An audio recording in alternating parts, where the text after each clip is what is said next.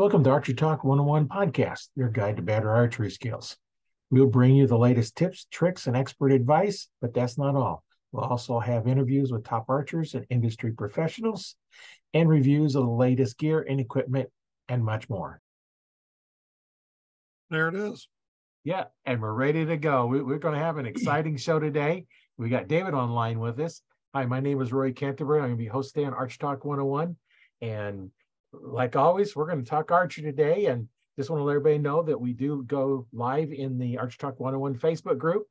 And you can communicate with us if you'd like to. So join that group if you're not a member. And there's a lot of good benefits of being in there. So David, uh, welcome to the show. Hey, thanks, Roy. And thanks for having me. So introduce yourself and tell us a little bit about what you do. And all right. Well, my name is uh, David Schneider. I've been pretty much a lifelong archery hunter, shooter, enthusiast, if you will, aficionado at times, but uh, newbie at other times, but I'm always learning.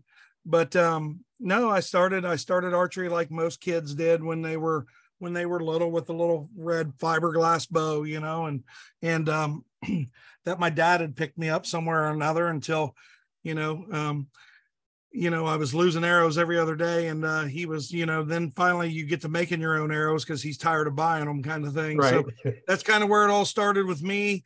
Um, progressed up until, uh, you know, obviously my teenage years hung with me. Um, got my brother-in-law was a traditional archery uh, guy.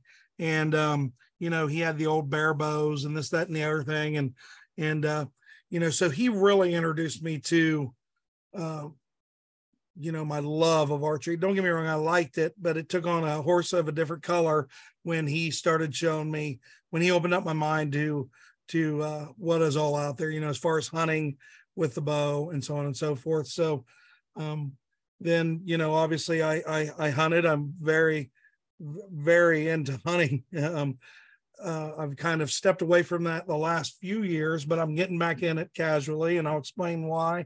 Um, got a couple boys. Uh, one of my boys started uh, bass fishing competitively and and um, in middle school, and uh, that my oldest son, and he ended up getting a N C A A scholarship for bass fishing. So when he started bass fishing, um, you know, I'd had some hobbies on the table. I used to be into uh squirrel dogs, mountain cur dogs, where I would go uh hunt to hunt and travel around and and uh take my dogs to these different competitions. Was fortunate enough to own a couple world champions and and did really well in that sport, while still in the background always had my love for traditional archery, and uh, still did plenty of shooting. Hunted every deer season with a longbow or recurve. Um but when my son started really getting into bass fishing, you know, and obviously I'd fished since I was a kid as well, but not competitively, I just kind of shifted gears, and it became less about me and more about him. And I started following and doing what he was doing. And before you know it, I got a bass boat. And before you know it, I'm going to bass fishing tournament. Before you know it.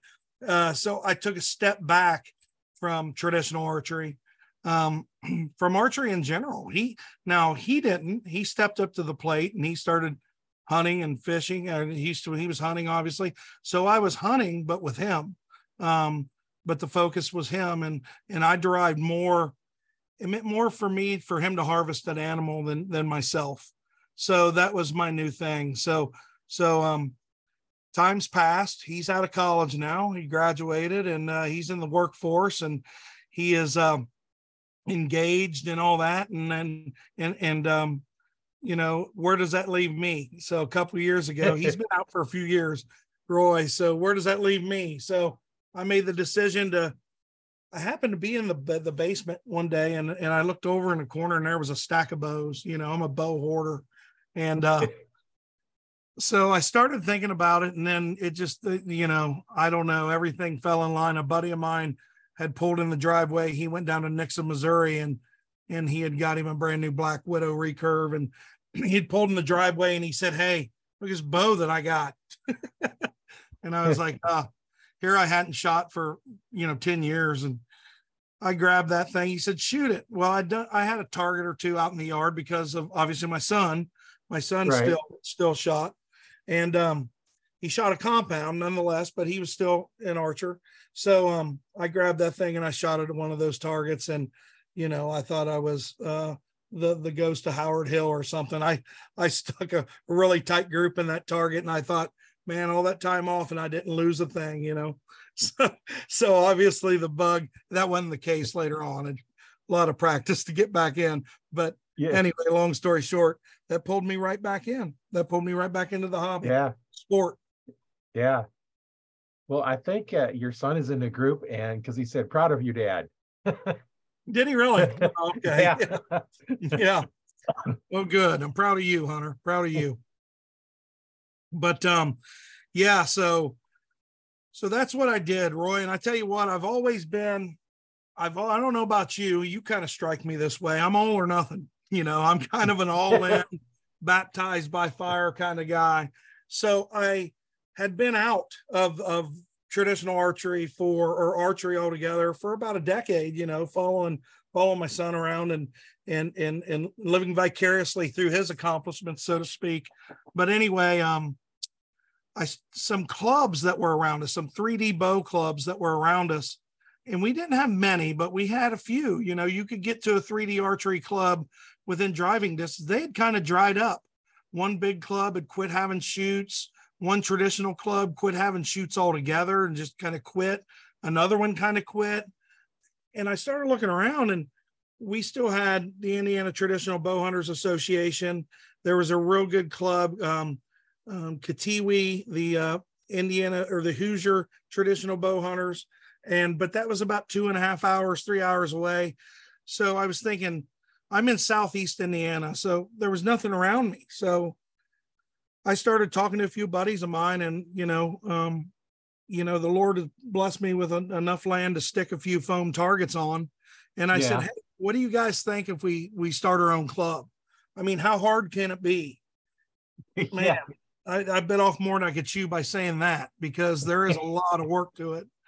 But next thing you know, I'm, I'm investing in foam and, uh, Um, you know, procuring some Reinhardt targets, getting all that together. And I started the Whiskey City Traditional Archers.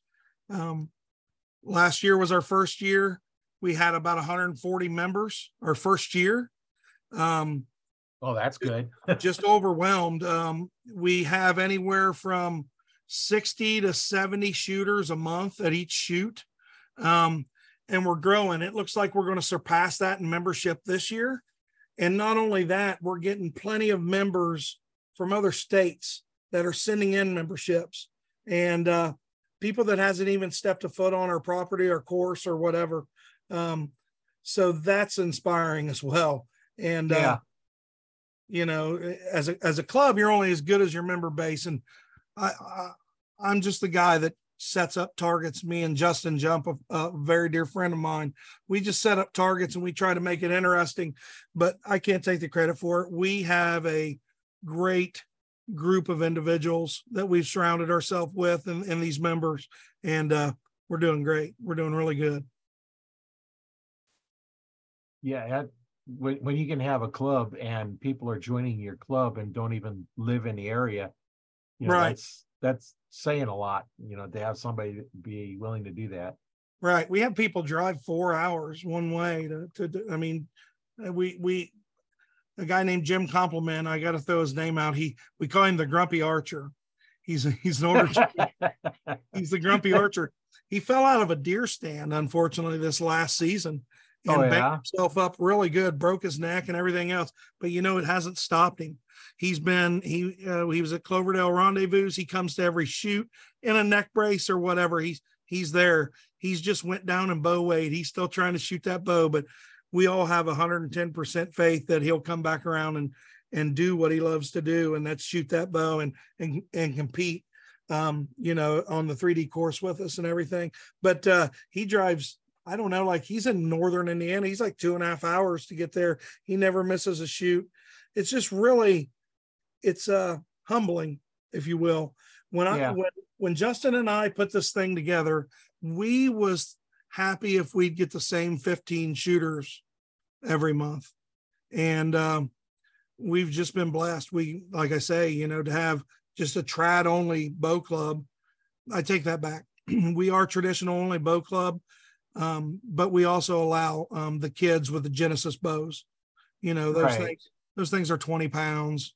And I'm not going to, you know, if a kid wants to bring a Genesis bow, he's more, he or she is more than welcome to bring a Genesis bow. So, and, and that's pretty much the consensus of the club. So we do have some kids show up with those Genesis bows, and um, yeah, we, we just didn't expect it to, to, to grow like it has, by the leaps and bounds that it has. So it's been really, it's just been really humbling, really humbling. Yeah, that, that that's pretty good when you can get going that good. And, and there's, there's other clubs out there that have done the same thing. And, you know, it's just really uh, amazing, you know, how much, you know, it takes off in certain areas. People are just looking for something to do. And, yeah. And, you know, archery seems to fit the bill on, on a lot of them. Oh, you're not, you're not kidding. I, I, I got, I got, an, you know, I've got guys that come to this club that, sorry, um, this is not, Roy, I quit dipping. I, I quit dipping. These are coffee grinds. It's called grinds. And I don't oh. know if we can do that or not. You might have to blur that out. I don't want to get anybody in trouble. But uh, long story short, um, uh, I, I've not dipped now for about eight, nine months. So that's something. These are coffee grinds. But anyway. Yeah, get your um, coffee fix. Yeah, get my coffee fixed. But anyway, um, yeah, we have a group of guys that um, – that come to every shoot, and and and and uh, they they also go to all the surrounding shoots. And I'm talking, these guys go to two, they go to two shoots through the week, you know, a, mon a Monday night or a Wednesday night, or they'll go somewhere on a Friday, they'll shoot on a Saturday, and it's like that is their life's blood, man. I mean, they are right. through the summer, through the spring. That is their that's their reason for breathing is three D shoots. I mean, they love it. They love it. And it does keep them sharp for hunting season. These guys that I'm talking about, Roy, are just stone cold outdoorsmen. I mean, come hunting season, if they want to take it down, they take it down. And, and, and, you know, and, and obviously they're in shooting shape to do so. Right. They've shot all summer, you know? So, yeah, but, uh, yeah, I, I have a respect for those guys. And, um, yeah, they they they do a good job as well. Yeah, and, Trey, and glad Trey, that Trey, made, Trey made a comment, looking good, bud. Trey, oh yeah, I can't see those. Where are those coming up at? Oh, you're uh, on. The, um, you're talking about the live. On, right, right. You'll have to go out to the Facebook group, and then you yeah. can see the comments coming out there. And yeah, got it. Uh, if you want to, and and then you can comment back to them. That's pretty cool, Roy. I'm telling you, I'm, I'm looking at all this, and and uh, you, you're pretty squared away. You've got all the bells and whistles here. Yeah. Well, and and then too, you know, one thing I do for for some of them, if they're they're talking about a product or something, I just yeah. bring it up on a website and I share the screen, and everybody can look at what we're talking at. Right, know? right, right. Now, those listening on a podcast, yeah, they don't get that, but they can always go back and, and join the archery group and, and see it, or wait for it to come out on the YouTube channel. And, you know, it just, it, I, I've talked to some, you know, some different companies and different events, and there, there's just a whole, a whole world of out there that I didn't know it existed until I started doing this. And. Right, right, right. Um, which unfortunately I didn't get to, I didn't get to put it out. I wish I'd have put it out a little bit sooner. It's actually, I went to the Compton Traditional Rendezvous, Roy, um, up in Michigan, up in uh, Berrien Springs, I think it is. And all these years of shooting trad bows and, and this and everything, that was the first time that I'd ever been there. And man, what a, you know, humbling experience yet again. I mean, those guys, you can tell why they're, they're Compton, and you can tell that they're squared away. They've been there and done that. They put on a really good shoot, really good rendezvous. But having said that, I was there since, uh, and I didn't get to, because I was there, I didn't get to promote the archery talk thing like I, I wanted to. I, I yeah. literally put this up five, five minutes ago. And I apologize to you, but, but yeah, I'm sure to get plenty of views after the fact. I'm sitting here looking, and I'm seeing that that Trey is on there. Trey Baxter is uh, the uh, owner proprietor of the Saddle Cartel, and he's got a Facebook page and everything. And uh, that's these saddle hunters, you know, that hunt out of the, the, the, the oh, saddle. The, the saddles. Oh, oh yeah. yeah. And, and well, this we'll guy to, is a saddle we'll hunting. Get him on a podcast and get him on a podcast. Oh, he, and, and he's talk great. About those. yeah. Yeah. Yeah. I'll, I'll definitely have him reach out. He's great. And he's, he's, uh, he's doing some promotion now for the X team, which is a, which is a group of kids that uh, are going to Vegas to shoot competitively there. I think he, he's in Oklahoma uh, through, through, um, and he's got a, he's got a fundraiser going for them. He's got a lot of big name companies on board supporting it. And he just, he works hard and he works hard um, outside of himself. He works hard for the, for the sport of archery. So uh, in my book, he's, he's A-okay, but uh, yeah.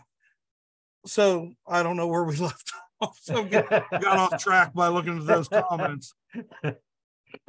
Yeah, they kind of get sidetracked, but you know, that's what it's about, you know, just chatting, and that's what we're here for. And uh, one of the things that uh, we haven't got into is, is why did you pick up a bow for the first time? I'll tell you what, it, it, the, the progression was something like this, and I remember it. Um, single shot, Daisy Rider, or B B pellet B B gun, right? You know? uh, and shooting the blackbirds and whatnot, you know, I mean, it's what it was, because I was very young. I remember my dad lived on a farm, uh, lives on, uh, grew up on a farm. And, uh, you know, I come from the era where nobody was, I mean, we were on a farm. I had the woods, I had a creek to go find salamanders. There was no kids remotely my age, uh, around. Um, it was me and my older sister, and, uh, I didn't like hanging out with her very much. She always used to beat me up, but uh, no, no, I'm just, well, not really. But anyway, so we had to, we come from an era where we had to entertain ourselves. You know, we had to entertain ourselves. So uh, my father knew that I really liked that pellet gun or that B B gun. And, you know, he was constantly buying me ammo for that. So he had brought home, he just bring me things from time to time. And then he brought home a slingshot. And then I shot the fire out of that thing. And then next thing you know, he brought, brought home a bow, or he had found a bow. I don't think he bought it brand new, whether he picked it up at a yard. So I have no idea where he even got the thing, but uh, he handed me that with like a seven, eight arrows. And, um, you know, those arrows didn't last long. And then, um, you no. know, we had to go down to the hardware store, and uh, they, thankfully they sold some arrows. So, so he would occasionally get me some arrows, and then I would, I would make my own arrows out of sticks and everything else. I'd shave them down. And I mean, they were crude, but I just remember that's how I got started. And I remember we had a barn across, a big old tobacco barn. They still hung tobacco in it. And uh, it was a monster of a barn right across the road. And I'd go over and I'd sit in the hayloft, and I'd wait for mice to, uh, you know, every barn's got m- mice in it. Oh, I'd, yeah. And I'd shoot at mice, and uh, totally instinctive. And I didn't know, no, no reference of aiming, no, nothing, just, you know, and, uh, you know, looking back in my mind, you know, I was really good. I probably wasn't, but looking back in my mind, I could, I could hit what I was looking at. But uh, that's kind of where it started for me, until my brother-in-law um, kind of introduced me to, you know, what, what real bows were, and, uh, you know, which was a number of years later. But um, I think I'd picked up like a, a Ben Pearson or a Wing recurve or something like that. And I think I did get that at a flea market or something for like five bucks, you know, and I, I shot a bunch of mismatched wood, aluminum, and fiberglass arrows off that thing for a while.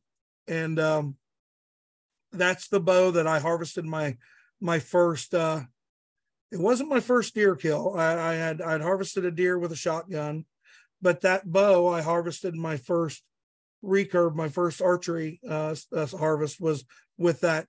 um I'm somewhere between, it was a Wing bow or a Ben Pearson bow. I don't have it anymore. I wish I did, but I, I believe it was a Ben Pearson.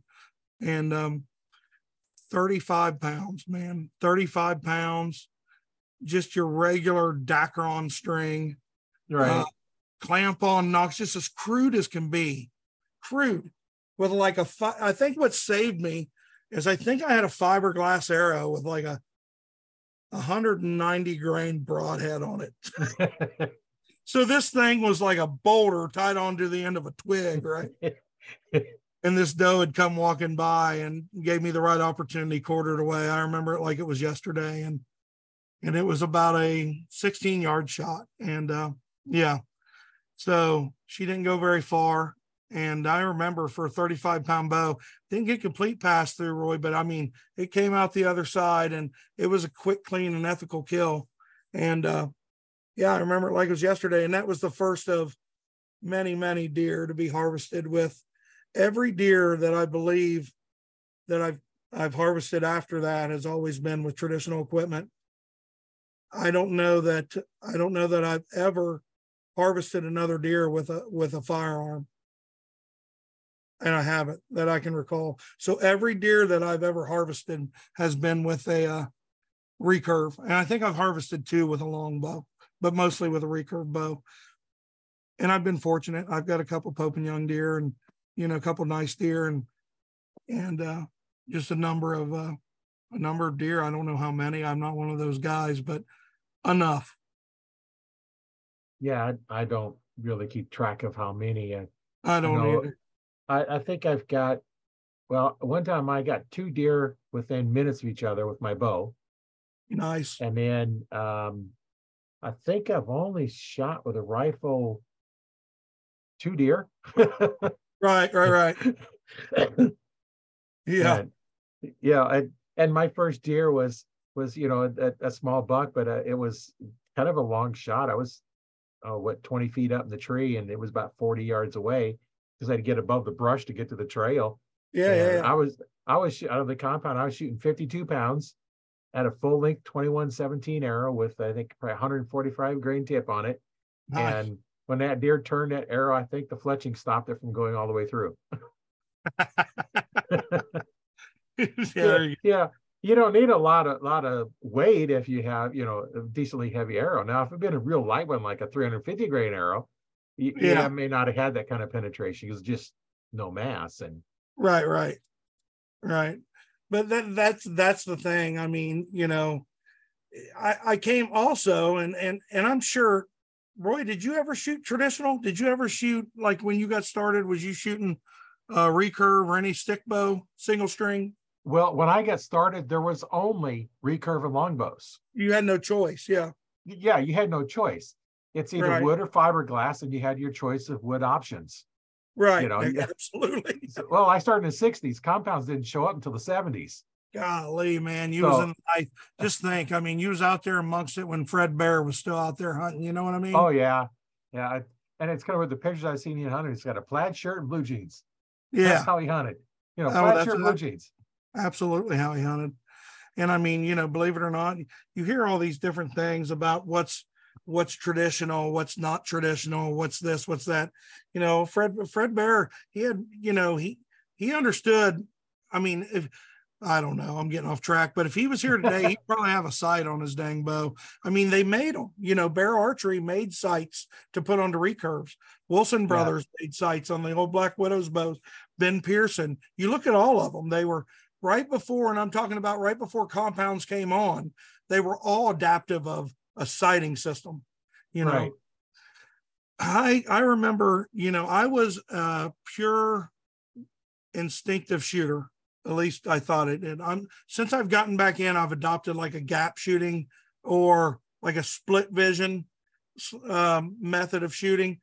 But you know, I used to shoot three D shoots pretty religiously. I got kind of upside down in it when I graduated from the Ben Pearson, you know, and then I got another bow, uh, so on and so forth. I had a Black Swan uh, that I liked a lot. I had a Hoyt that I liked a lot, recurve. But anyway, long story short, I started shooting a lot of, I should, I'm kind of that way. I'm competitive in nature, I guess. And it's not because I want to win, and that's not what it is. I think it gives me a gauge, Roy, to see where I'm coming along in my journey compared to other people. You know what I mean? And yeah. the only way you can do, don't get me wrong, I'm competing against myself, right? But it kind of gives me a baseline for uh, what's out there. So I, I, no matter what I do, if if I get into the tree dogs, I, I I had to I had to win the world. You know, if I I got into slingshots, I whatever's going on there, I'd have to find the best. You know, that's just how I am in nature. I'm a little bit competitive, so I shot a lot of three D, and um, back then I you know I was religiously shooting. I was just obsessed with it. Of course, I was a lot younger, a lot stronger, but uh, I was shooting ridiculously heavy bows, like sixty-five. I had a few seventy pound bows and, you know, with no let off, just a, like broomsticks with a string, right? And uh, I'd shoot two, three hundred arrows a night, blind bail, you know, three, three, three uh, foot away from the target, just working on my release and my form. So I, I was pretty serious about it, but you know, it was a whole different release and a whole different form back then. I was bent over at the way. I've changed yeah. things quite a bit. But anyway, long story short, I was, you know, you'd see these other people that turn in these phenomenal scores. And I always thought, man, how are they doing that? You know, you know, I felt like I was at the top of my instinctive game. But, uh, you know, truth of the matter is they were probably gap shooters, or they were probably, you know, uh fixed crawl people, or you know they had a system of aiming, you know and yeah. even though that I was instinctive, and even you, when you shot, you may thought you were shooting instinctive, but your arm at the end of the day would go up or go down, would go up right or go down. So subconsciously you're aiming, you know what I mean? You you might not think that you are, but something's going on there, you know what I mean? So I mean, I, I, that may start a debate, and I'm not here to start a debate, but, but since I have gotten back in, I've kind of understood that, that hiatus, that time off. And then I came back in, I have um, befriended some, uh, several, several top shooters in, in, in this, uh, you know, Kenny Jordan, uh, Dwayne Martin, um, Trevor Fielder, these guys. I, I'm sure you've had some of these people on your show, Mandy Boggs, um, you yeah, know, she was on just the other day. Oh gosh, she she is. I'm, I've been watching her shoot here lately. She's she's from the same state, obviously, so we cross paths. And uh, man, she is she's she's just going to be a lot to handle. And she made the U S A team, uh, and that's just the that's just the icing on. The, I mean, the, just she's just scratching the surface, because she's still very hungry, and she's still right. putting in a lot of time. Um, She may be, and these are huge shoes to fill, but she may be the next Fawn Gerard, you know, um, and those are, you know, those are extremely huge shoes to fill, but she may be, you know, Fawn Gerard's still around, so she might have something to say about that yet. So, yeah. But anyway, um, yeah, so, so, you know, I, I have befriended some of these people, and I've got back in, and of course, I changed my whole style. I changed the weight of the bow I was shooting. I changed my form. I changed everything, you know. But uh, I've been shooting pretty dang well. Pretty, I mean, pretty well. Pretty well. Yeah, it's uh, it, it's amazing, you know, how how far some people come in such a short time when when they're hungry for it, and and with anything, you know, you get out what you yeah, put in, right? Yeah, I mean, you get out what you put in. So yeah, I mean, you know. You know how many archers, I mean, I don't know if people's going to care for me saying this, but Roy, there's a lot of archers that pull out their bow a week before deer season. You know what I mean? And, and, yeah. and listen, I used to I, be one of those. I, I, I am not going to be a prima donna from my high horse and say that I was never that guy. I think I've taken some seasons more seriously than others, but you know, whether it's a compound, whether it's a recurve, whether it's crossbow, whether it's anything with a trigger on it, or everything, anything with a trigger release method, if even if that's your fingers, we owe it to the game to be the best we possibly can right. be out there. You know what I mean? For quick, clean, and ethical kills, we owe it to the game. So, you know, the there's a lot to be said for this trad club that I got going, and these people that just shoot, that are just die hard. They start in January. And they shoot all the way up till September, and then you couldn't you couldn't hire them to come to a shoot. You know, once deer season happens, they're gone. Right. you know, and, and I've got a good nucleus and core of that kind of member.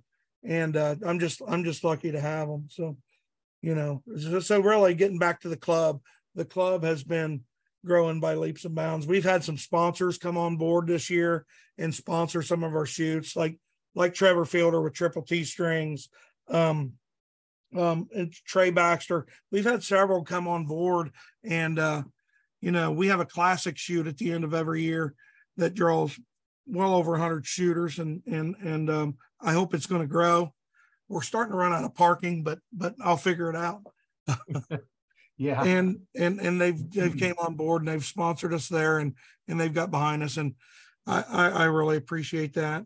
But uh, yeah, I've kind of taken on a side venture. I've kind of went off to the side and and uh, started my own product line. I've started a company since then. It's kind of been in the works, but now it's launched and it's it's moving, and it's also going great. And what is what is that? It's a, a Whiskey City Trad Gear. Um, people ask me what the name's all about. I'm originally from Lawrenceburg, Indiana. Lawrenceburg, Indiana is the home of the biggest Seagram's distillery in the world. So they coined Lawrenceburg, Indiana with the name Whiskey City, U S A, Whiskey City, Indiana. Oh, okay. It's kind of a nickname. So I just adopted that in Whiskey City Trad Archers, and now I got Whiskey City Trad Gear. We, this is a company that's been in the works in the background for about the past year. We've been testing some things. Um, But since then, we've launched, we brought out a few products. The main product that we brought out is the, um, I think I, I got a bunch of boxes to ship, but I don't have any laying around here. It's it's the hipster. It's a hip quiver. It's a traditional hip quiver. Okay. Or not a traditional, and anybody, I'm, I'm finding out that I'm, a lot of these things are going to compound shooters. Yeah. I don't, um, yeah, they're, the reason why a lot of compound shooters that shoot indoors, they don't want the quiver that where the arrows face forward or face backwards, because they end up jabbing somebody in front of them on the line with the nocks, or they jab somebody behind them on the line with their nocks. So they want a yeah. more vertical presentation, and that's what the hipster allows. It's designed in such a way that the arrows fit real tight to the body, and it's smaller. It's, I know there's other things out on the market, other things out on the market that I like, by the way. But it's because of those other things out on the market that inspired me to come up with this. I wanted to be somewhere between a pocket quiver and a hip quiver. So it's small in, in uh, nature. And um, yeah, I don't, oh, hold on. I want to sh- I'll show you. Look. Right there. This is a, this is a scaled down model, but if you can see that, I don't know if the blur is getting it or what. Yeah, it's kind of blurry. Pull it back to work closer to your face. Maybe that'll work. How yeah, about have that? To do it in front of your face because it's picking up your face. There you go. Uh, almost there. Uh, do, do you have a website? Yeah, it's, it's w w w dot w c trad dot com. w c trad dot com. And, you know, everything can be seen there. But, okay, you know, so we have, while we're we have, here, I can I can share my screen. We can actually take a look at it and look see. Look at you. These special effects are fantastic. Look at that. So so now you know we can we can show them. We went out to w c trad dot com and yeah, and here we are, and and we can go through and ah, here's here's a good picture of the hipster. Yeah, yeah, that's it. Where did it Where did it go? Oh, okay. Uh, you got you got to click on learn more. I think learn, learn more. I the store the is underneath, so that's just kind of how it wears. It just kind of gives you. But if you go to the shop, I think there's more pictures there in the shop. Yeah.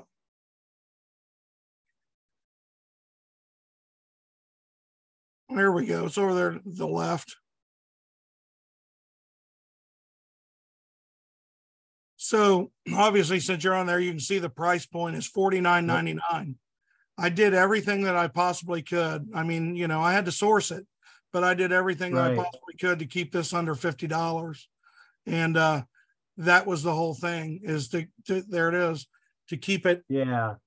And that keeps it. the arrows, arrows back right know, there. Yeah. You, they're not going to be in the way of somebody that you're in front of right. or next to. Yeah. Um, and we offer an arrow tube too that you can put down in there. And if you, some people just prefer an arrow tube, but that's kind of the, but there it is. Yeah, that's our guy. That's, that's, that's, uh, I don't know who that is actually, but psychedelic uh, picture. Yeah. The hipster, get it? Uh, yeah. Yeah. yeah but that, uh, that's, that's pretty good. Yeah. Um, So really, that's what we launched. We have three more products now in various stages of prototype um, generations. We have one in the third gen. It's in the testing phase. Right. That I've got it out there with some people, um, just here real close, people that I trust to uh, give me the absolute, um, you know, good or bad. And and that's what we do. We just run it by trial and error. And I'm not going to release it unless it uh, unless it passes. Get I get the nod from the people that I that I that I hold dear. That, right. that you that's Chase and Leslie Snyder, two dear friends of ours, and uh, uh, they're on the pro staff. Um, I don't know if I pro staff, if you will. A lot of people say pro staff. It means you're a pro. That's not necessarily what it means. Pro staff means promotional, and right. And they're on our promotional staff. So so being on our promotional staff. Um, They they promote our product, obviously, but these people that are promoting our product, believe me, they wouldn't promote our product unless they believed in it. Um, right. It's the same with, I mean, I don't want to let the cat out of the bag, but we got something really cool coming next, probably next month, probably in one more month. And uh, it's it's pretty cool. I've collabed with uh, a, a business that's been out there and been a staple in the traditional archery world for a while, and we got something really cool coming, so I'm pretty excited about that.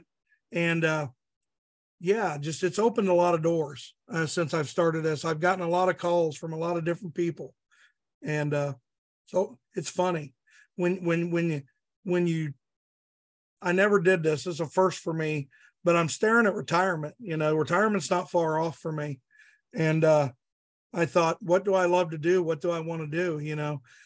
And I thought, obviously, something and, and along the lines of archery. Well, it's kind of weird when you make a business out of your hobby, you know. Yeah. You, like, like in the last, I, I I religiously shoot every single night. You know, I, I at least give myself uh, thirty minutes of clean shooting time a night, and now I'm packing orders every evening. I'm packing these orders, and and I guess it's a good problem to have. And since we've launched, we've, I, it would sound like I'm being braggadocious, and I don't, I believe me, I don't want to do that, but we've sold a lot of these hipsters. We've moved a lot of these hipsters all over the country, and uh, in three weeks time, and I'm just taken aback by it. Um, but yeah, it, it renders me packaging, you know, and, and getting yeah. the orders out. Uh, and I try to get them every evening so I can mail them out first thing the next morning. And then, then of course, you know, I got to do all that early and then be into work on time. So, so yeah. Yeah. Trey, Trey's, uh, I wish I could say plane, plane is fixing to take off. So he must be at the airport. Oh yeah. Yeah. he must, he must be at the airport. So yeah, it's, uh, yeah. um, yeah, we just need to get some, some of you guys connect together. I know it was, um, what was it? Uh, I forget. Two times ago, yeah, yeah. Not the la- not the last one, the one before that, with a uh, um, uh, Jeremy Fisher. He has the Toxin app. Yeah. Uh, have you connected with him? No, no, I know who you're talking about though. Yeah, yeah, connect with him because we actually demoed his his app on the call, yeah. and we oh, really? hooked up, and he was go through go through the phone app and. You know, you can connect in and share your phone to the screen, and he is going through the app and all the stuff it does. And it's like, oh man, I give him a few sites from around here, some clubs around here that weren't on there. And I know they have shoots. Um, That's interesting. Yeah. Yeah. Yeah. Was yeah. that, that wasn't the last show was, I must've missed that, Roy. I must've missed that one. Yeah. How many that, shows ago um, was that? Uh, that was two shows ago. Okay. yeah, I was in Compton, you know, so, so this last two weeks has been kind of a blur for me. And then the week before Compton was uh, the Cloverdale, the Cloverdale Nationals, and I was there as well. And and now my big, my next big shoot is uh, E T A R, the Eastern Traditional Archery Rendezvous in, in Pennsylvania. So, which is pretty good poke for me, but I'm going to make it. It's the biggest trad archery rendezvous in existence is what I'm being told by people that frequent it every year. It's at a ski slope.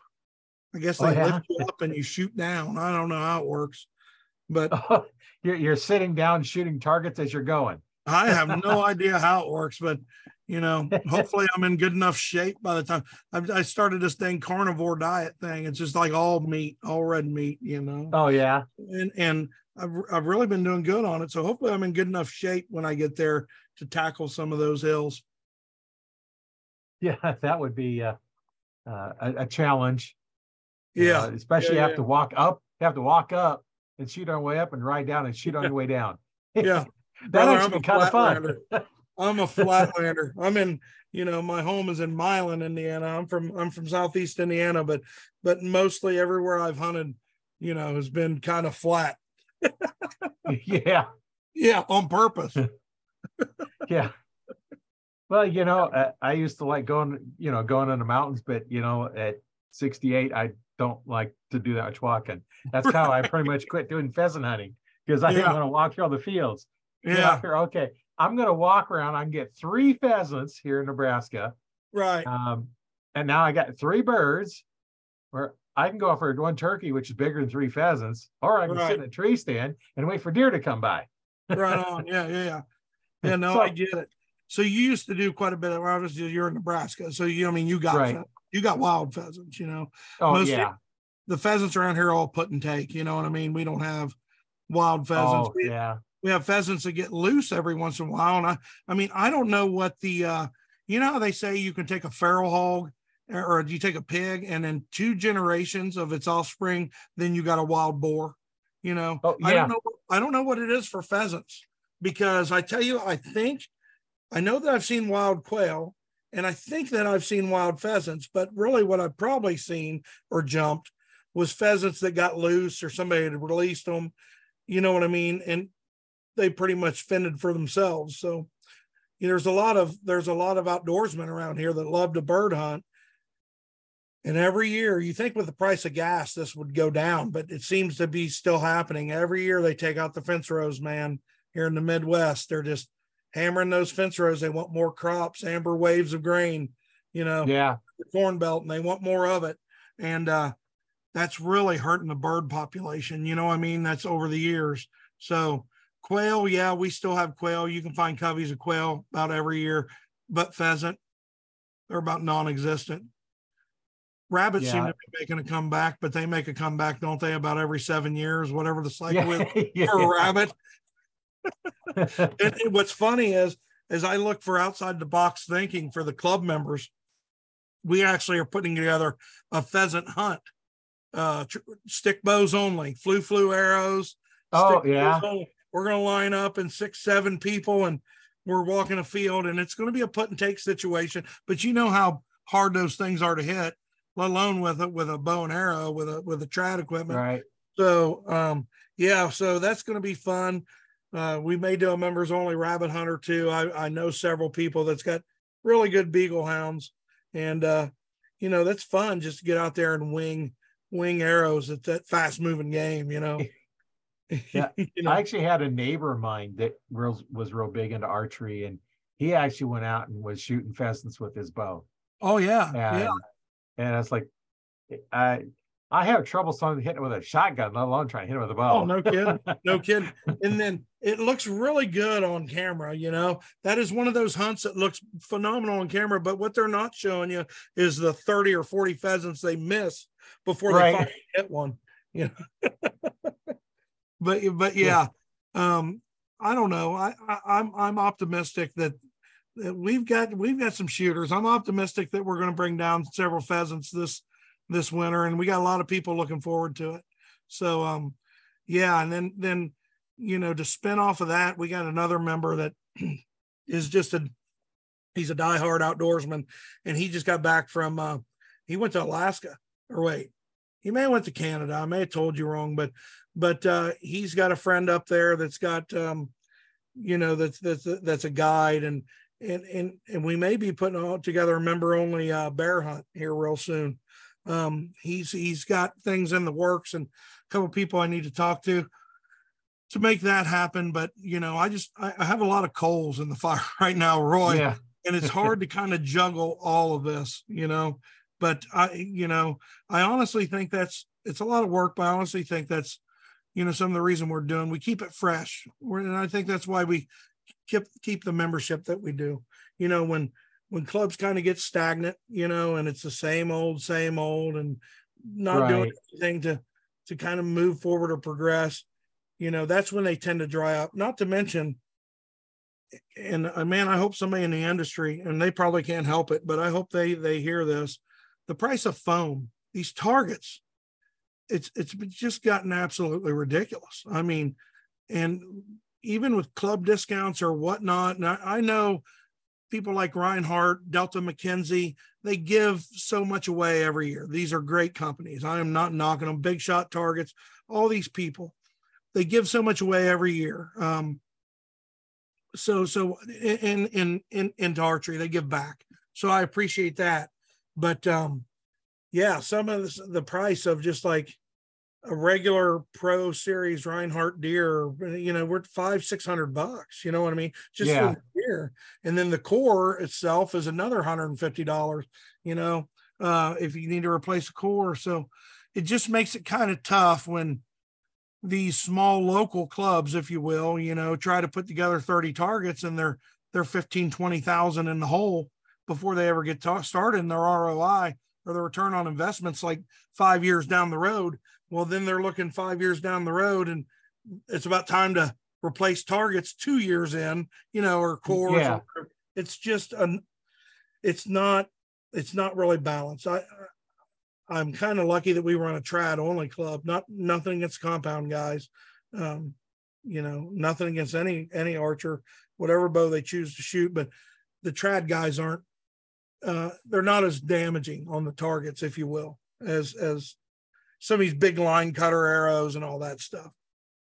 Well, you know? And your, your compounds are going to bury them a little deeper. Yeah. Yeah. They're shooting so, many more F P S. Yeah. Yeah. Yeah. So, So you get one one compound arrow goes in so far, the the regular out of the trad bow goes half as far, which means yeah. you have to have, you know, two or three arrows in the same exact hole to get as much as one arrow damage from a compound. Right, so, right. Um, and yeah, I, you know, and that's the thing. It's I guess it's a give and take, because when when I go to these shoots that uh, have a lot of compound shooters, I guess the repair is usually only the ten X or the eleven, or you know, right. The, These guys are shooting, let me tell you, these competitive compound guys, it's a game of X's. You know, it's right. a game. If you shoot one eight, you might as well go to the truck. You just got beat. You know what I mean? These right. guys are shooting per, near perfect rounds. I mean, perfect. And I've yet to see that done in traditional archery. Believe me, I was always kind of skeptical.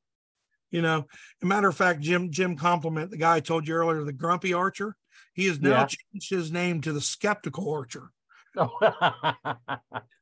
Because of some of these, you know, you see these big scores everywhere. And I was kind of the same way. I got to be honest with you. I was kind of skeptical of these guys turning in these huge scores. But then, you know, that's kind of when somebody's turning in a big score like that, that's the guy I want to shoot with. And here's why. Right. I'm a firm believer. If I golfed with Tiger Woods all year, or whoever, pick a golfer, a professional golfer, professional bass fisherman. If I fished with uh, uh, Kevin Van Dam all year, I'm pretty sure at the end of the year, I'd be a fairly decent bass fisherman. You know, I'm right. sure I would have picked up a few things. So I'm a firm believer in, you know, if you're looking, if you've plateaued in archery and you're looking to go that next level, whether it be in your hunting, whether it be in target shooting, whether it be in field, whether it be in three D, whatever, surround yourself, do whatever you can to either find a coach or find somebody that beats your pants every time, beat you, you know, that beat your pants off every time you go to a shoot. Go befriend that guy or gal and, and start shooting with them. You, uh, you will pick up on some things. So I got with like um, Kenny Jordan, Trevor Fielder, Paul Helm, uh, Dwayne Martin. I, I mentioned, I, I just seem like I'm doing a lot of name dropping, but yeah. In single string, that's the people, you know, and I surrounded myself with these people. And, uh, you know, I didn't, I didn't know Kenny Jordan before, a world champion longbow shooter. He's made the world champion team. Trevor Fielder is a longbow shooter. He shoots a little bit of everything. World champion himself. Um, anyway, that don't make the man. I'm just saying they're really good shooters. And until you go with these guys, you know, you don't understand the level of skepticism that you have until you see it, you know? So I went and shot with these guys and I seen these, you know, they're just a whole different level of shooter. I don't even know how to really explain it.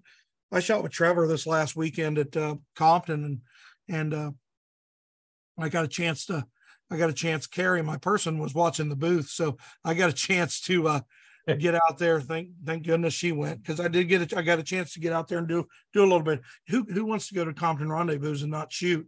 You know, I was, right. I was scared it was going to be all business, you know. But I got out there and got to shoot, and he's hurt his shoulder or something. He's shooting a little light longbow, but still at that, he was. He was shooting really well. And these guys are just, I don't know how to explain it. They're just kind of wired a little bit differently, you know? Um, and I, I keep trying to get there, but I don't know that I ever will, to be honest. I mean, you know, there's some people that just can understand how to grab a guitar and they just catch on real quick. Right. You know, I, I'm, I'm that guy that sounds like, you know, I'm, I'm beating on pots and pans until, you know. So yeah, it's hard to explain. Well, I, I know, you know, lots of times I've heard stories of, of somebody actually shooting against, uh, you know, somebody that's much better shot, and, right. and and they're actually helping them. Yeah. You know, these, these guys that shoot at that high level, they want you to shoot better. Yeah. Because they, they realize as you get better, that forces them to keep up on their game. You yeah. know, if you always, if you always win, then, you know, like, okay, I'm always winning. That would be no fun. You got to have something to push you. Yeah. Yeah, you look at this last, uh, everything, everybody's kind of judging things, it seems like, by Lancaster. Are you familiar with this? The Lancaster Archery uh, yeah. World, where they all go in, and it's a three hundred round or whatever they call that. I'm sorry, I'm not a paper shooting guy, but um, they they finally got longbows and wood arrows in there, and, and Trevor almost made the stage um, last year. Um, I don't think he did this year, but last year he did, and that's that. That's going to be a huge thing. But anyway, the people that were always winning it, like the the, and I say this with nothing but respect, uh, the Dwayne Martins, John Demers, um, um, Fawn Gerards, people that I know that that I mean are just next level archers. They weren't on the they they you know they didn't get. They didn't get as far this year. I mean, don't get me wrong, they made the podium, whatever, but they were eliminated by all these new faces, these people that I never even heard of before. And it just goes to show you, words out there, single strings out there, bare bow, which is, you know, it's the aluminum riser, the uh, I L F style limbs. It's not my thing, but it's a lot of people's thing. It's the fastest thing growing in single string, you know? Um, so Calvin Smock and Dwayne, they own that C D Archery together, and they, they have a riser, and that's kind of king and bare bow. But anyway, these guys are, it's the fastest thing growing, and it can't be denied. That class at Lancaster went from like eighty people shooting it to like three hundred eighty people. I don't know. My numbers could be way off, but I'm not over exaggerating that much. So I pay attention to those trends, and I pay attention to the things that's happening in, in and around me in the, in the sport, because that's what I like to do. And uh, it's a pretty, it's a pretty exciting time to, like I say, I've been back in for about two and a half years now, three years. It's a pretty exciting time to come back into the sport and see where it's progressed to, and uh, how much different, how much it's changed and evolved in a short ten, fifteen years. And, and by that, by that, Roy, I specifically mean single string archery, you know, what I'm, what, what I'm a fan of. Well, that's how it started out. Yeah, it's how it started out for you. That, yeah. It's how it started well, out for a lot of people. Yeah, thousands of years before I started it, it's, it had been started, you know? Yeah. Yeah. The crudest form and the crudest form. You know, they have that, they have a self bow class, you know, these guys, you know, they make their own bow and they go shoot it. And it's just, you know, what is it? Twin Oaks down there in Tennessee. They, these guys, it's, it's, it's one of, it's a big shoot in uh, Tennessee. It's the, uh, it's like in February or March. Oh, I'm sorry. I got so many things going on in my head, Roy, but anyway, I think Twin Oaks is the club, but anyway, um, they have this big rendezvous down here, down there, and get this, these guys, they have flint napping. You can, you can nap your own broadheads. You can make your own arrows. There's Osage staves there that you can purchase. And then there's a barn set up and everybody's making their own bows. And this is absolutely free with the exception of you buying the stave. And, and there's all right. these uh, aficionados or, or, or, or, or, or old goats in the sport that have been building bows for years. And, and they're sitting there helping you along. And then by the time you leave this shoot, you start your bow on like Thursday evening, you're out there shooting it on the course, shooting three D targets with this thing on Saturday morning, competing with it. And it's just, man, I don't know. I don't know how that long. Sounds like fun. Oh, Lord have mercy. That wasn't around when, when I was in it. I may have never, ever got out of it, but I would have just put the fishing rods up, but no, yeah. no. I actually, actually, you fish too, right? Correct? Yeah. I actually got a kayak. I had a bass boat and did all that. And I got rid of the bass boat. Couldn't justify a, couldn't justify that monster of a payment that's a year round. Right. Then, then you only use a boat for five, six months out of the year. But so I went and got a kayak, and and I had I, I actually started fishing some kayak tournaments, and I'm going to get back to that. I truly enjoyed it. Truly enjoyed the kayak tournaments, and it's all online. It's it's it's an online. You take pictures of fish, measure. It's impossible to cheat at. I mean, well, don't get me wrong. I mean, I'm sure, you know. Oh yeah. Somebody's going to find a way to cheat, for the most part. But uh, it's really enjoyable. So I, I'm going to try to mix a little more of that in next year if I have time. So, yeah, if you have time. Yeah, yeah if I have time. Yeah. Now, you think you're busy now? Wait till you retire. I can't wait. I can't you're, you're wait. even busier then.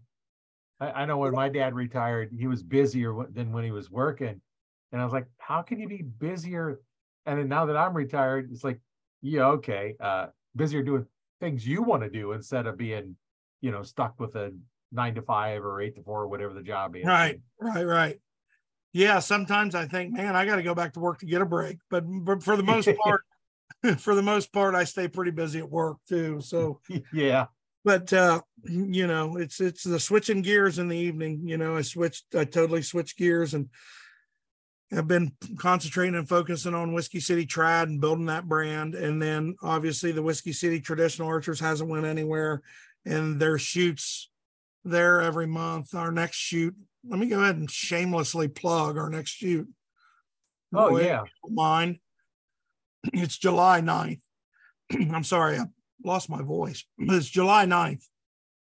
And uh, yeah, that's our next shoot. And you know, obviously Justin and I will be out there trying our best to set the course. And we try to make subtle changes a little bit every time, uh, just to keep things interesting, keep it flowing. Well, and, and what you can do is in the Archery Talk one oh one Facebook group, go ahead and post a link to your uh, shoot. Yeah, man. And, uh, absolutely. I, one, of, one of the few links I do allow in my groups is, is you know, shoots to, to shoots and, and, you know, the clubs and stuff like that. Um, yeah. You know, I don't allow, but just post all these links to these sure. products to sell and stuff, because I don't yeah. want to turn into a sales group, because there's plenty of those out there.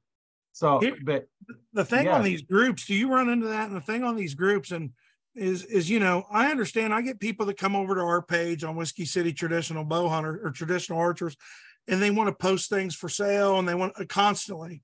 But let me tell you, with these platforms and these groups, you know, it, it's, it's very important to give as much as you take.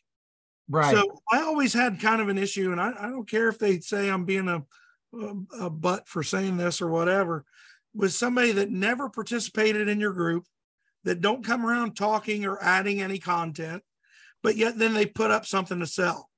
And that's right. all that they do, you know? So if I just, uh, the P S A on Archery Talk one oh one, at least this podcast today, the P S A for this podcast is, you know, put in as much as you take. You know, I have no problem, right. you know, helping somebody build their brand or helping them along, as long as they're participatory. You know, as if they're not right. participatory, people see through that real quick, and they're actually hurting their brand. They're hurting their brand. Right. And, and so, that's, that's, you know, even though I don't allow selling in the group, right. on the podcast goes into the group, because you're providing value. So we're going to provide value back. And absolutely. Um, I, I've got just about eight hundred people in the Arch Talk one oh one Facebook group. Yeah, it's nice. I have that's another nice. group I started, you know, a little bit before this one, uh, called Retired in Style. I have nineteen hundred in, in that group. Wow. And, and wow. I delete and ban people at least one or two days, seems like, because they come in, first thing they do is they're going to post something about stocks or, or crypto or or this kind of stuff. And it's like, no, this is not a place for that. And, you know, as your groups get bigger, I don't have time to give you a warning. One shot yeah. and you're out. Yeah, you, yeah, yeah. You know, and, and the first thing you do, you know, it's like, oh, hey, I've got this T-shirt to sell. I got this to sell. I got these knives to sell. It's like, no. Um, one one of the one of the the coaches I've had and and mentors, they said, you know, uh, you know, we we do a lot of this stuff to sell and make money on stuff. Sure. But she said, eighty percent of your post should provide content and value, and twenty percent asking for sales. Can't agree more. So agree. if you're going to post, if you're going to post one sale item, you better post it already for, uh, for just providing value and content. And I can't agree more, Roy. And I tell you what, that's, that's, that's, and that's what people need to understand. I mean, you know, I'm not trying to be shrewd, and, and you're not either. I, I, obviously, you've dealt with this already. yeah. I, I, seems like, you know, I don't know, you know, this is my therapy session or something, because I've been dealing with this the past few weeks, and I didn't, you don't want to tick anybody off where they go bad mouthing your page or they don't come back. You know, I try to be friends with everyone, but don't take kindness for weakness. So there's, you have to be, uh, you know, you know, have some common sense about it. You know, um, I, we've built a platform where we have a lot of people that go to that platform in order to talk like-minded things. Right. Okay? And if, if somebody's coming around every time and just jamming their thing down your throat, you're hurting your brand. That's what I try to explain to them. They get no, you can see simply by the likes or the comments, They they get nothing. They it just goes straight to the bottom. So I started having to eliminate those kind of posts. Um, you know, I hope you know. Just it, it is it is what it is. But um, you should put in as much as you take from a group, any group, right? You know, yeah, w- whatever you're doing, and because somebody's got know. a lot of time behind it. you know. Yeah, yeah. There it it took a lot of time and a lot of money to get it, you know, set it up is. and going. No doubt. Um, you know, because in the other group, I actually paid for. You know, I was going through and paid for Facebook ads to get them into the group and advertising. Yeah. Yeah. I've added about seventeen hundred people in a group since I did had any paid ads running for it. Yeah. And, that's awesome. And the, the Archer one is one hundred percent organic growth. And that's we're, great. We're, we're just shy of uh, eight hundred people in a group now from all over the world. You know, that's right. the thing I, I've talked to, if you look at some of the other podcasts, I've talked to people around the world. And, and that's what's nice now is we can talk like we're sitting down next to each other. You just need internet connection and oh, it's insane. Know, yeah, yeah. And we talk archery, and you know, we all have different different things going on. And you know, like uh, like I was telling you before this one started, the only requirement is we start talking archery. That's all it takes. it, and, something and you, from there, something you know a little about, something I know a little about. What else is there? I mean, archery is yeah. an international language. You put me in a room with an archer, I've got a friend. You know what I mean? Right. That's just, and I don't care if I'm in Germany or if I'm in, you know, if I'm in Fort Lauderdale, Florida. If there's an archer in the room, I've got, I've got a friend. We can, we can, we can, we're, we're on common ground together. Well, and it's better if you speak the same language, but the language you speak is archery. Yeah. It's international. But, it goes but anywhere. You know what? These little phones. Yeah. They have something called Google Translate. Yeah. Yeah. Yeah. Yeah, it's I can type it in and show it to them and translate it to their language yeah. and, and get back on. And, um, you know, if, if you don't speak English very well, that is one of the requirements that we have to either speak or translate to English, right, right. Uh, for it. But you know what? I'm I'm waiting for the the guy that wants to get on here, and it's like, okay, we'll use Google Translate.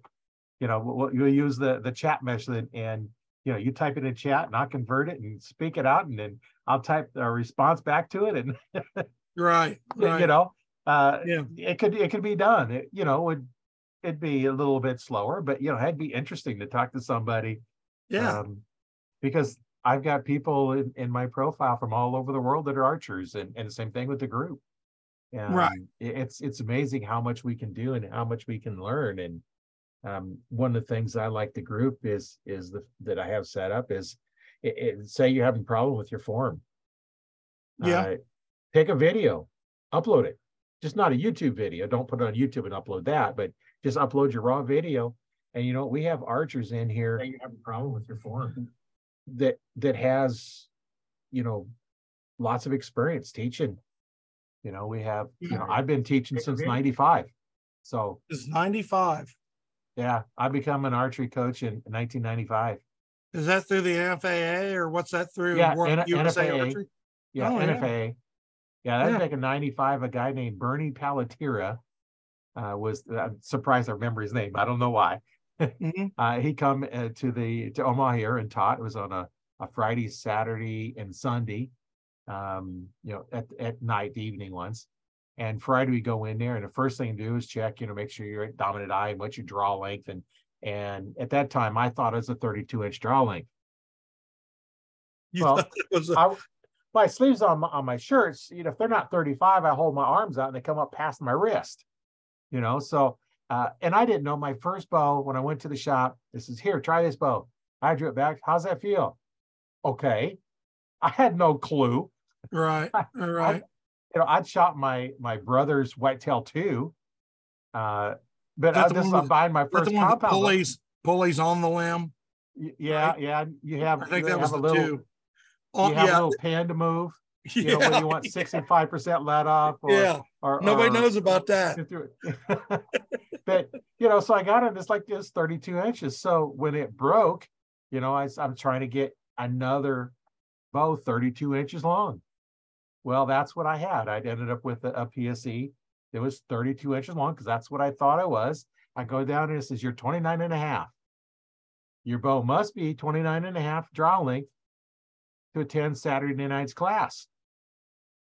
So I have all day Saturday to get it done. So you're going out, you know, shorter string will shorten the draw length. And so we got, I, I got it down to my, my length so I could get down to the correct length to shoot.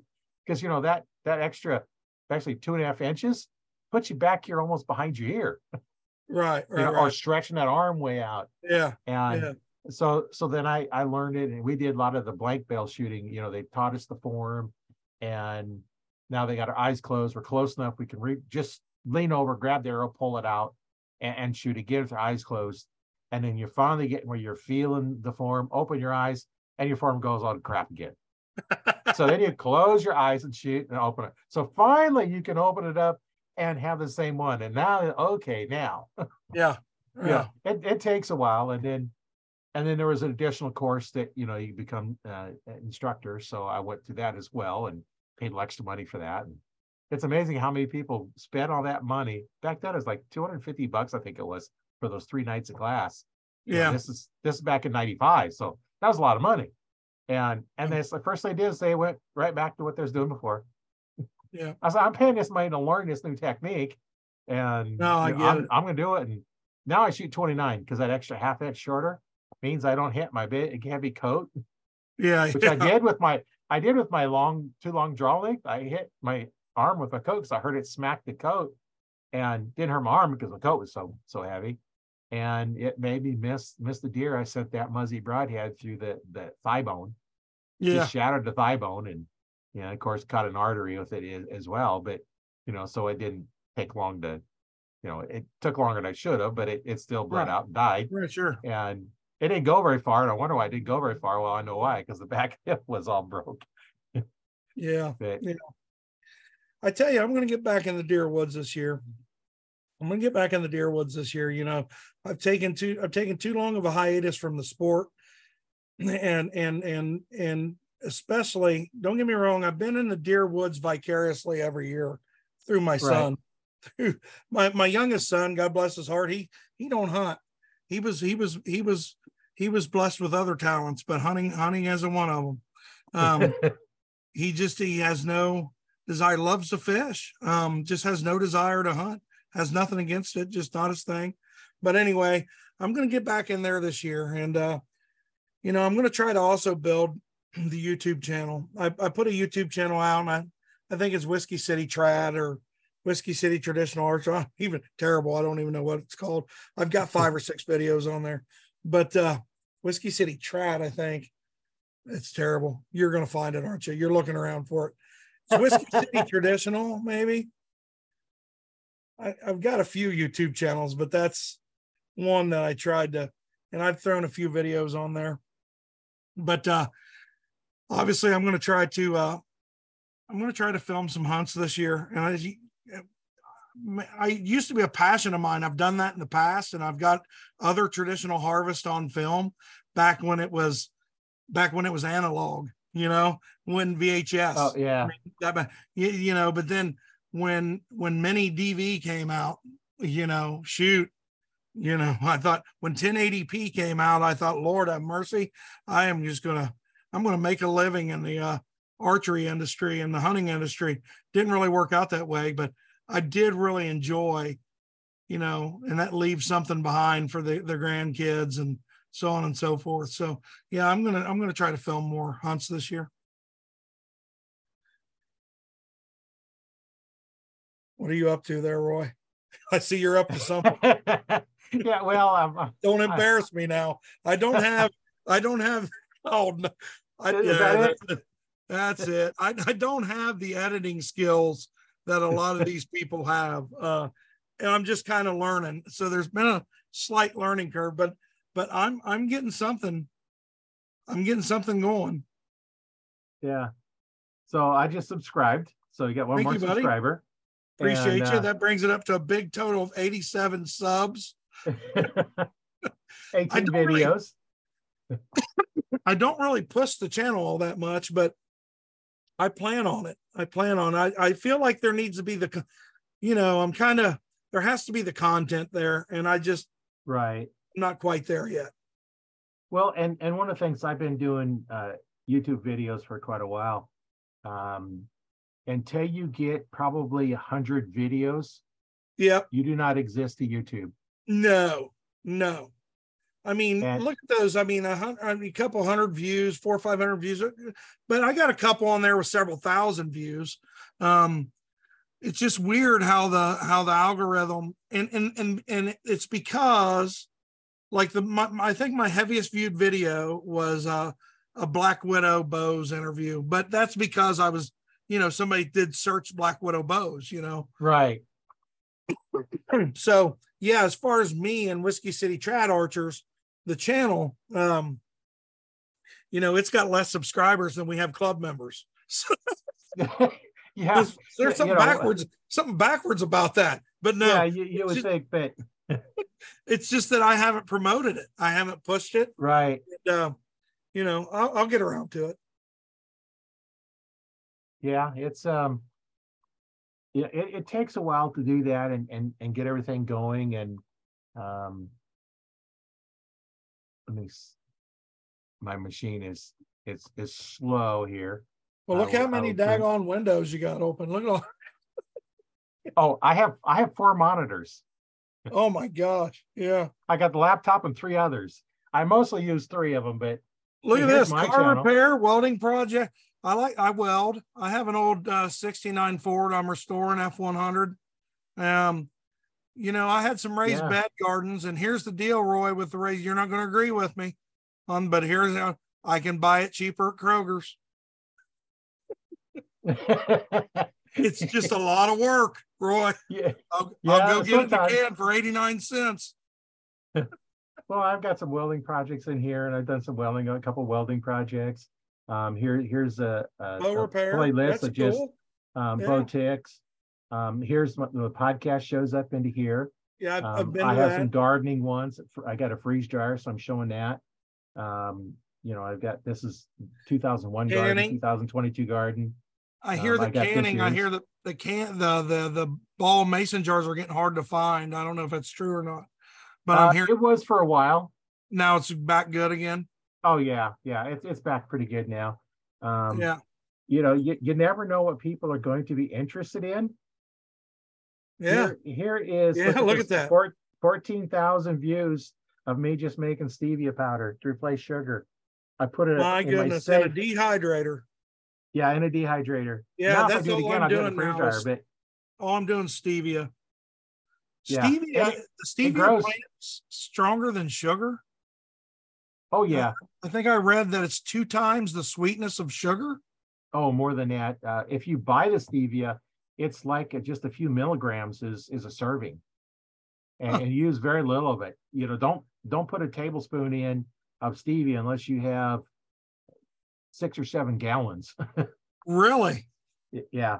And, you know, and look at here, eighty-two hundred views on me installing a, an outlet in the safe. Uh, cool. This is just me digging up sweet potatoes. Um, this is working on, on my A T V, which went through a flood. Um, you know, and, and it's more in here. And, and here's, you know, I got some reusable canning lids when canning lids are hard to find. Um, oh, yeah, yeah, yeah. You, you know, you just, just set them up, you know, however you want. Um, I'm not monetized yet, but I have five hundred thirty videos. And once you yeah. get going so far, you're starting um, to grow. Yeah. YouTube will start promoting. I think it was about twenty-five percent of my views come from YouTube's recommended uh, views or videos. Yeah. Yeah. So, so cool. Thank that, you for that. Kind of about my channel, but. Uh, no, but thank you. Thank you. You're kind of giving me a, kind of giving me a, you know, an idea. That's the thing. I mean, I, I know they're just, like I said earlier, it's you get out what you put in. And I've got so many other coals in the fire that I haven't been able to concentrate on just YouTube. This year, I'm, I've got a bunch of cameras. I'm, I'm kind of a closet videographer, if you will. I always film stuff and like to film things. But I have a bunch of uh, Sony cameras, little handy cams. They're, oh, yeah. They're ten eighty p, but, you know, it's H D quality. You know, it's not four K. Right. Right. But I've got a bunch of them. And, and what I'm going to do this year is offer, offer them up to club members. And I'm going to try to get, you know, more club members involved. That way, if I spread it out, like I said, we have a nucleus of a bunch of hunting club members. Right. If we start, if we start getting these harvests and stuff on, on film or on, what do you say? I don't even think you say on film anymore, on, on digital, on S D right. card, whatever it is. I don't even know how you say it anymore. But if we start getting more on, on, um, I'm just gonna say on film. But if we, you know, we, I can, I can put more videos out, you know, and it might help me through this winter to uh, work on the YouTube thing. Might be a winter project, you know, when things kind of slow right. down. Well, and one thing you can do is put out shorts. And I, I hear, I read on those the other day. Those are really taking. People are wanting information faster and faster and faster. Right. Right. Um, you know, some people kind of badmouth TikTok, but it's a place to put out stuff. I've used that. I just, I've kind of refocused. I just don't have time to, to put out the, the little shorts right. and the TikTok and the reels. And, you know, the uh, shorts are for YouTube, reels are for Facebook, and TikTok is its own little thing. And, right. And there's, there's a lot of stuff you can do. You know, it's nice. You just take your phone, set it up for a fifteen or thirty second commercial or whatever. It's like, hey, what, you just just talk, and then, you know, a little short, you're done. It posts, you're you're done. You know, yeah, YouTube, yeah. you can go you can go live on on YouTube. Yeah, and it's like, hey, hey, I'm out here. Just go live, and and once you get there, and uh, TikTok, once you get a certain amount of um, followers that following you, then then you can go live. So. You know, I could say I've got enough. I could sit there and, and do something, go live right away. And that's that's a way that you can get information out there about different stuff. You know, you could just a little short one and say, hey, um, next weekend we have this shoot coming up. Make sure right. you're there, and here's where it's at. And then and then go. You know, th there's your there's your post, and you know, just way to promote whatever you want to do. And you know, I've done all those different ones, and I just right now uh, on my YouTube channel. Uh, during the summertime, anyway, I'm putting about one video a day. Is what yeah, I'm that's doing. that's that's really kind of what you got to do. I mean, it's somebody told me in, in the YouTube realm, it's about, don't get me wrong, quality means something, but quantity also means a lot. Right. You know, you just got to keep after it, keep after it. And, you know, don't take everything so personal, because if you're not growing at what you think you need to be growing, it, it it's either going to, you keep after it, sooner or later it's going to hit, you know. Right. That algorithm yeah. is really funky over there, man. It's really a weird wave to catch either, but someday your wave will come around, you know, as long as you keep pumping out content. Well, yeah. you know, like, like I showed you on mine, you never know what people are going to be interested in. Never know. In. Never know. You know, I, I did, you know, for a long time, the me digging up sweet potatoes was the, the number one. And, and next thing something. you know, here's the Steve, it just take, takes off. And, right. you know, you can see, you know, you might get two, three hundred views a, a week on right. some of these. And, yeah. you know, and then just, just keep putting it out and just doing it. And, you know, it's, it's, it's fun. I need to get, get more archer ones in there, but oh, you know, I do had... post, Sorry, I do post uh, two, two of the posts each week is the podcast, because I put two of those out a week. So I just have content, content I have to create, but you know, I might be doing all kinds of different stuff. I might be doing some shooting. I might be doing, well, right now I'm working on one. I'm uh crawl space door. It got all rotted out. So I'm, I doing videos on creating that. And, um, you know, those end up being split into multiple ones, but you know, um, it's all just, um, you got to do something. yeah.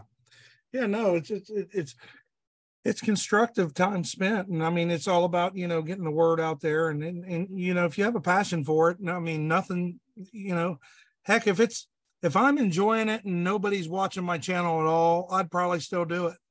There's something that I enjoy about the uh, digital fingerprint. And it's more so for me, as, as selfish as that sounds. Um, don't get me wrong, there's an aspect of putting it out there to the community and so on and so forth. But as far as the hunting videos I'm talking about, that's something that stays around for your kids, kids, grandkids, great grandkids. Right. You know, we didn't have that. There isn't nothing more than I would like to see a video of my grandpa talking, you know, hunting, fishing, whatever, where I could just hear his voice again, you know, or, yeah. or my grandmother. There's just none of that. Don't get me wrong. There was probably eight millimeter or something, and my mother probably has it or something, but you know, with no sound, I don't know. There just wasn't a lot of that in my era. Um, it's just this digital era, you know, is pretty neat. And I don't even want to open the can about A I. I've been going down the A I wormhole for the past couple of weeks. And, uh, Uh, I, I've been using it for several months, and um, it's it's got lots of stuff in it. You know, there's there's a lot you can do. You can write books. You can do all kinds of different stuff. And um, you know, I use it sometimes too in in creating content. Yeah, um, I I don't do it do it a lot, but uh, just as an experiment, I I asked Chat Chat G P T to create an outline for an ebook on archery. So it created the outline. And then I, then I took each one, and then at each of the outline things, I said, write a paragraph about it. So I ended up with the whole, a whole ebook, about seventy pages of an ebook on, on archery. And then I said, okay, create me the script for a, a web, um, a webinar to promote the book. So then it created all the, all the text for that. And I says, okay, I want you to create me seven posts promoting the webinar, um, a week's worth, for Facebook, LinkedIn, Twitter, Tumblr, uh, Pinterest. I forget, there's a couple other ones. And it created the content, because Instagram is a little bit different format than, you know, like all the rest of them. So now it created all that stuff, and I got a whole document, one hundred ten pages, but I got to go through and read it, because it, you know, and it took me, oh, probably half hour, forty-five minutes altogether. Insane. Insane. And, and so within a half hour, I had a seventy page book on archery. Insane. Yeah. So the, the power is in there to do whatever. And uh, there's a lot of them are using it for ads and posts. And, you know, when you have a product, you have your landing page for, for your, uh, your hipster. You yeah. know, you can use the A I to say, hey, you know, write me this. And then if you don't like what it is, well, change the voice that sounds like, you know, I had one I did one time, and, and it, it sounded a little, little flowery. Yeah. And and I says, you know, rewrite it with, you know, with this, and take this into account. Um, you know, or if you want to have your push, say, well, put them in a table, you know, okay, yeah. I mean, give me some hashtags for it. You know, give me a description of the image I want for it. You know, it, it'll do all that for you, and you can train them. And you know, I, I see people out there just doing all kinds of different stuff, and crazy, crazy. You know, I, I I put together an online coaching program. I I don't do a lot of promoting on it because I'm I I've got a lot going on. Right, it, it, it's there. Um, and in fact, my first student was, it was on Messenger when I was thinking about putting it together. Yeah. Offer me, and he's in a group now too. And he invited a bunch of his friends into the, the group, but, um, you know, he would, he would post a video of him shooting, and then I'd look at it and then, you know, go back and give him comments and back and forth. Cause there was no coach anywhere near him. He didn't have a coach that he could really drive to. And, you know, so my first online coaching student was in Italy. Yeah.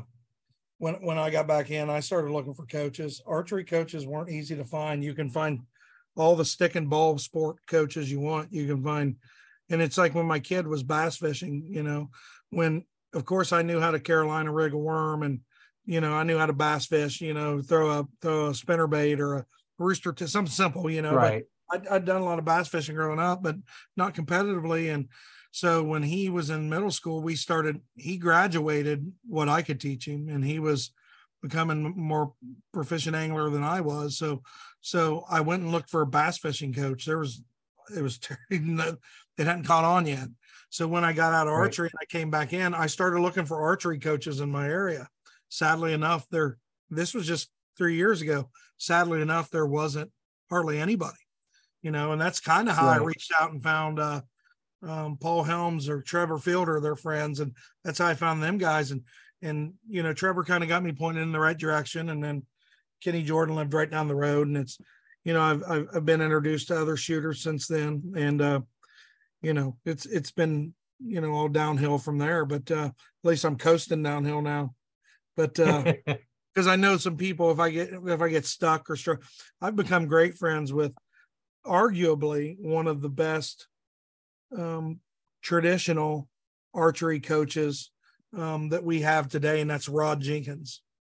Um you know, um he comes up and does a seminar every February for our clubs, been doing it for the last three years, and um I've just become really good friends with him.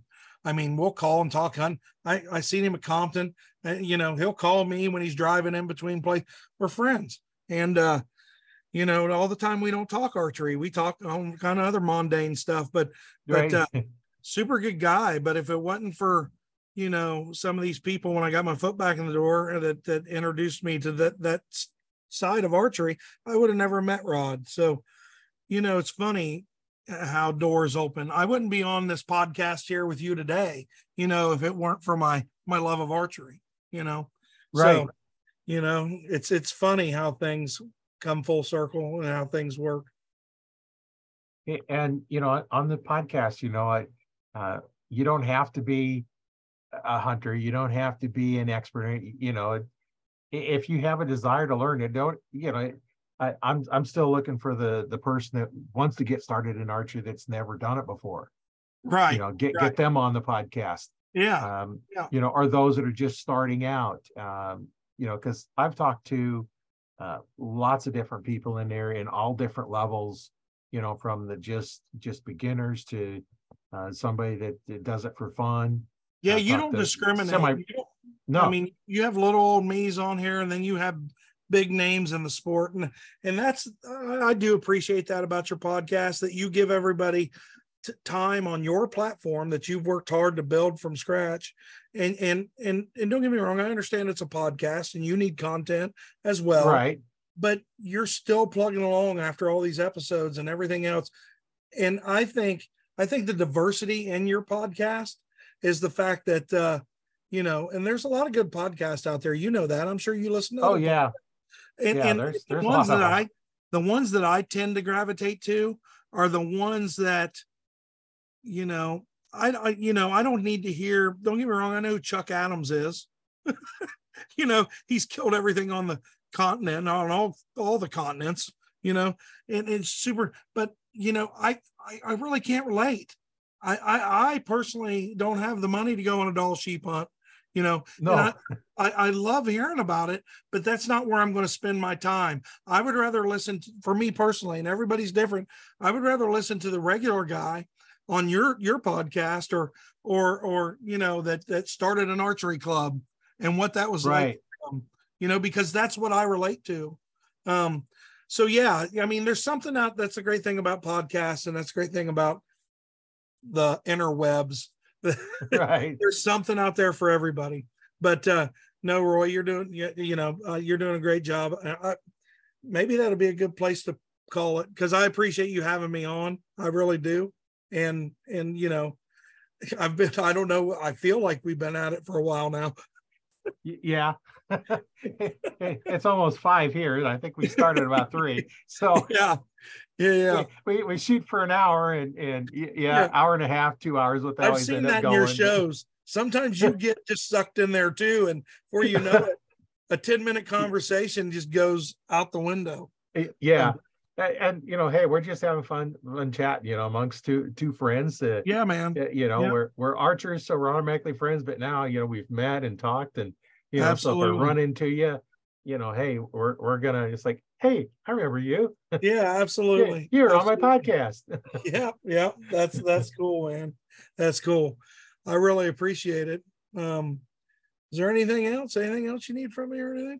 Uh, no, no, it's I, I've I'm, pretty much I'm actually, covered everything. Yeah, I'm actually a little bit surprised that the, they haven't called you to interrupt you. Well, I went and told, uh, yeah, yeah. You know, I got out of here at four o'clock. I was punching out at the day. So I'm I'm actually using my work computer. I'm still in my office at work, but but uh, I'm sure there's no there's no ethical problems with that. But uh, you know, I, I I had to go tell them, hey, you know, I'm I'm off work for the day, and I'm on a on a Zoom meeting.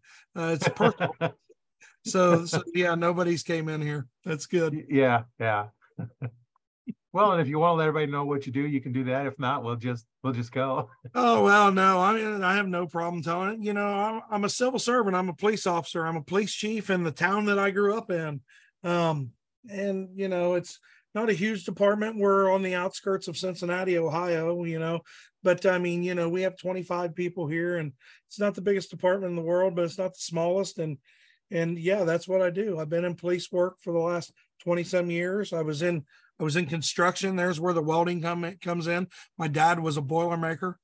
And uh, when boilermakers were still alive in these coal-fired fossil fuel powerhouses up and down the Ohio River. So I started in construction, and uh, then I migrated into um, uh, dirt work and, and, and civil supervision and construction.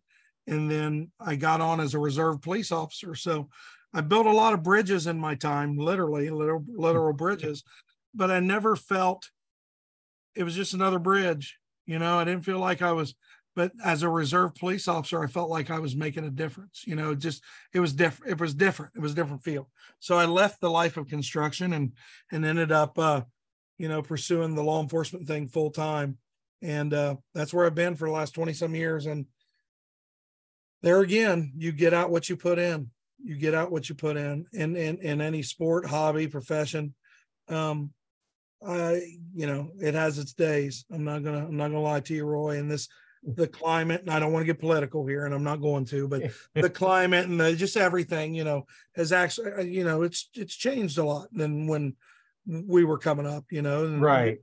So you gotta, you gotta improvise, you gotta adapt, and you gotta overcome that stuff. And And that's a constant struggle in this business, but, um, you know, we make it work, we make it work. And, you know, I'm, I'm fortunate being in a smaller department. Any of these officers can come in and see me at any time. My door is always open to the officers that work here. And, uh, you know, um, you know, I never get a, you know, I, I just want everybody to be treated how they like to be treated. That's it. Yeah. And, and, and most of this is common. That's how we grew up. And most of this job is common sense. It's just a common sense thing. So I don't know why I went on down that. That's what I do. That's what I well, do. Be, before we get, get out of here, uh, John Fort, which was on with Mandy um, yeah. when I did their interview with her. I know John. Uh, he says, glad to see you make it on. Um, Kenneth, um, he said he ordered your hipster. Oh, good deal. Thanks, and Kenneth. And Mike Johnson says, good job. Mike. Mike Johnson. Good deal. Thank you, Mike. Yeah. Yeah, and and you know, if we if we well, that's why that's the Tennessee that's the Tennessee Mafia, Mike Johnson. Oh, Mike Johnson, you need to look him up sometime.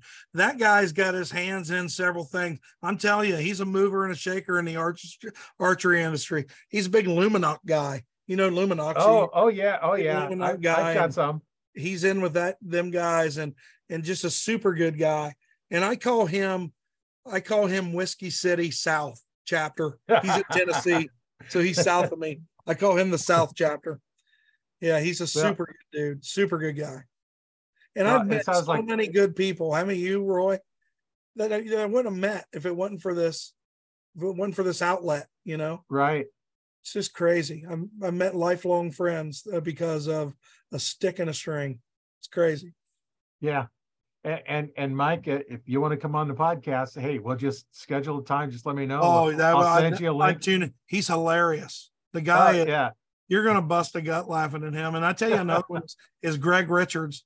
You know, as he's talking about YouTube platforms and creators, Greg Richards, you, you need to check him out, Roy. I know you're not shooting traditional nowadays, but he's, he's got a YouTube channel called three D Archery.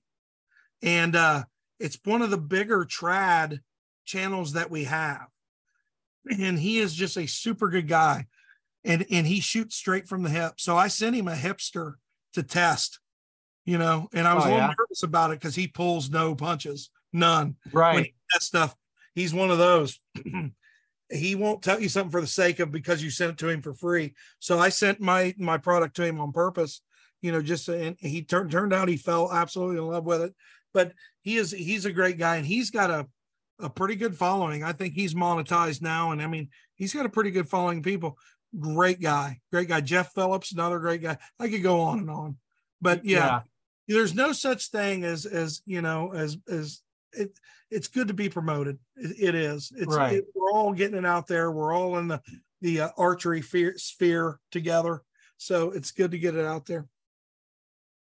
Yeah. It's, it, it's a lot of fun doing these. And, and, you know, if I can help out an archer that's, that's in a group or uh, listening on the, the podcast or watching my YouTube channel. Yeah. Uh, you, you know, that's just, my YouTube channel is just all about helping. That's why I called it Learn to Fix It Yourself.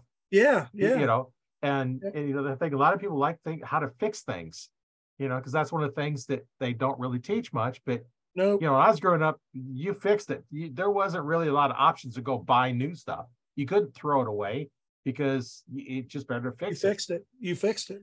And I mean, I, I, I have a buddy that I always call him MacGyver because he can fix anything. And we were just raised differently, you know. Um, His dad wouldn't fix anything for him, you know, where my dad would. My dad came from the era of fixing things, but my dad would jump in and fix it for me, so to speak. Oh, and I would just be there watching and kind of wander off. The minute I handed him the wrong wrench, he'd yell at me, and I'd, I'd just kind of wander off because I was in the way. Well, my friend's father didn't help him in any way. He'd say, go figure it out. You got to put that starter on that car. Go figure it out. You know, go pull a used starter from the junkyard and put it on. You know, you know, you know exactly what I'm talking about. And, and yeah. so just because of that, that guy can fix anything. I mean, you know, we're, we're a little different, and that was a, goes back to our upbringing, but you know, yeah, we definitely come from a different generation where you fix things. I, I am a YouTube mechanic, so I love channels like yours. Here's the thing. If it wasn't for YouTube, I probably wouldn't have got the past ten projects done. You know, I'm always, yeah. when I know I have something coming up I need to fix or I'm going to work on, I start watching YouTube channels to see how in-depth it's going to be, see how deep I'm going to get myself in, you know, what kind of trouble I'm going to get myself in, so on and so forth. So it's it's just the best play. I don't even watch T V anymore. I mean, I watch YouTube every evening because you can instantly yeah. just kind of watch what speaks to you, you know. Well, and then YouTube is real good at if you watch this type of video, then they keep pushing that one in front of you, so yeah, they do more and more and more because yeah. their their idea is they want to keep you on the channel on the they on do the, the yeah, channel and don't want to have their you marketing the platform. YouTube's marketing is a genius. I mean, genius, next level genius. It's probably A I. Well, and then too, between Facebook and YouTube, Facebook don't like you to post YouTube videos because they don't run it because they want you to do it, but they'll they'll they'll promote their reels because that's a Facebook one. Oh, uh, I guess so. Yeah, yeah, they, they don't want you, they, they, neither one likes posts off their platform. Yeah. So yeah, yeah, I see. Exactly. I never really thought about that, but you're spot on. Yeah. Learn, yeah. learn how to learn how to play a game, but that's the stuff yeah. I've been learning for the last yeah. two and a half years. Yeah, man. Yeah, yeah. Interesting. Well, we we probably should end this so that you can get home and get going with something you're doing, and um, I can get this ready to get posted. And you know, like anybody listening, hey, if you want to get on Talk About Archery, just get a hold of us and we'll get you connected up. Yeah, man. Hey, Roy, I really appreciate it. Thanks a whole lot. Yeah, we got into a few things that kind of completely off topic, but hey, each one's different. That's why you listen to the end. We, we, yeah, we went we went several directions. I hope somebody learned something. I'm not sure what, but I mean, I hope somebody learned something. Well, my name is Roy Canterbury, and I've been your host on Archery Talk one oh one with uh, David Schneider as our special, ex exciting uh, guest on here. Just, just I, I, I'm not in that. I, I don't know how to do that. I don't know what I was doing, being goofy. Yeah. Well, stay tuned for the next one. It's going to be another great.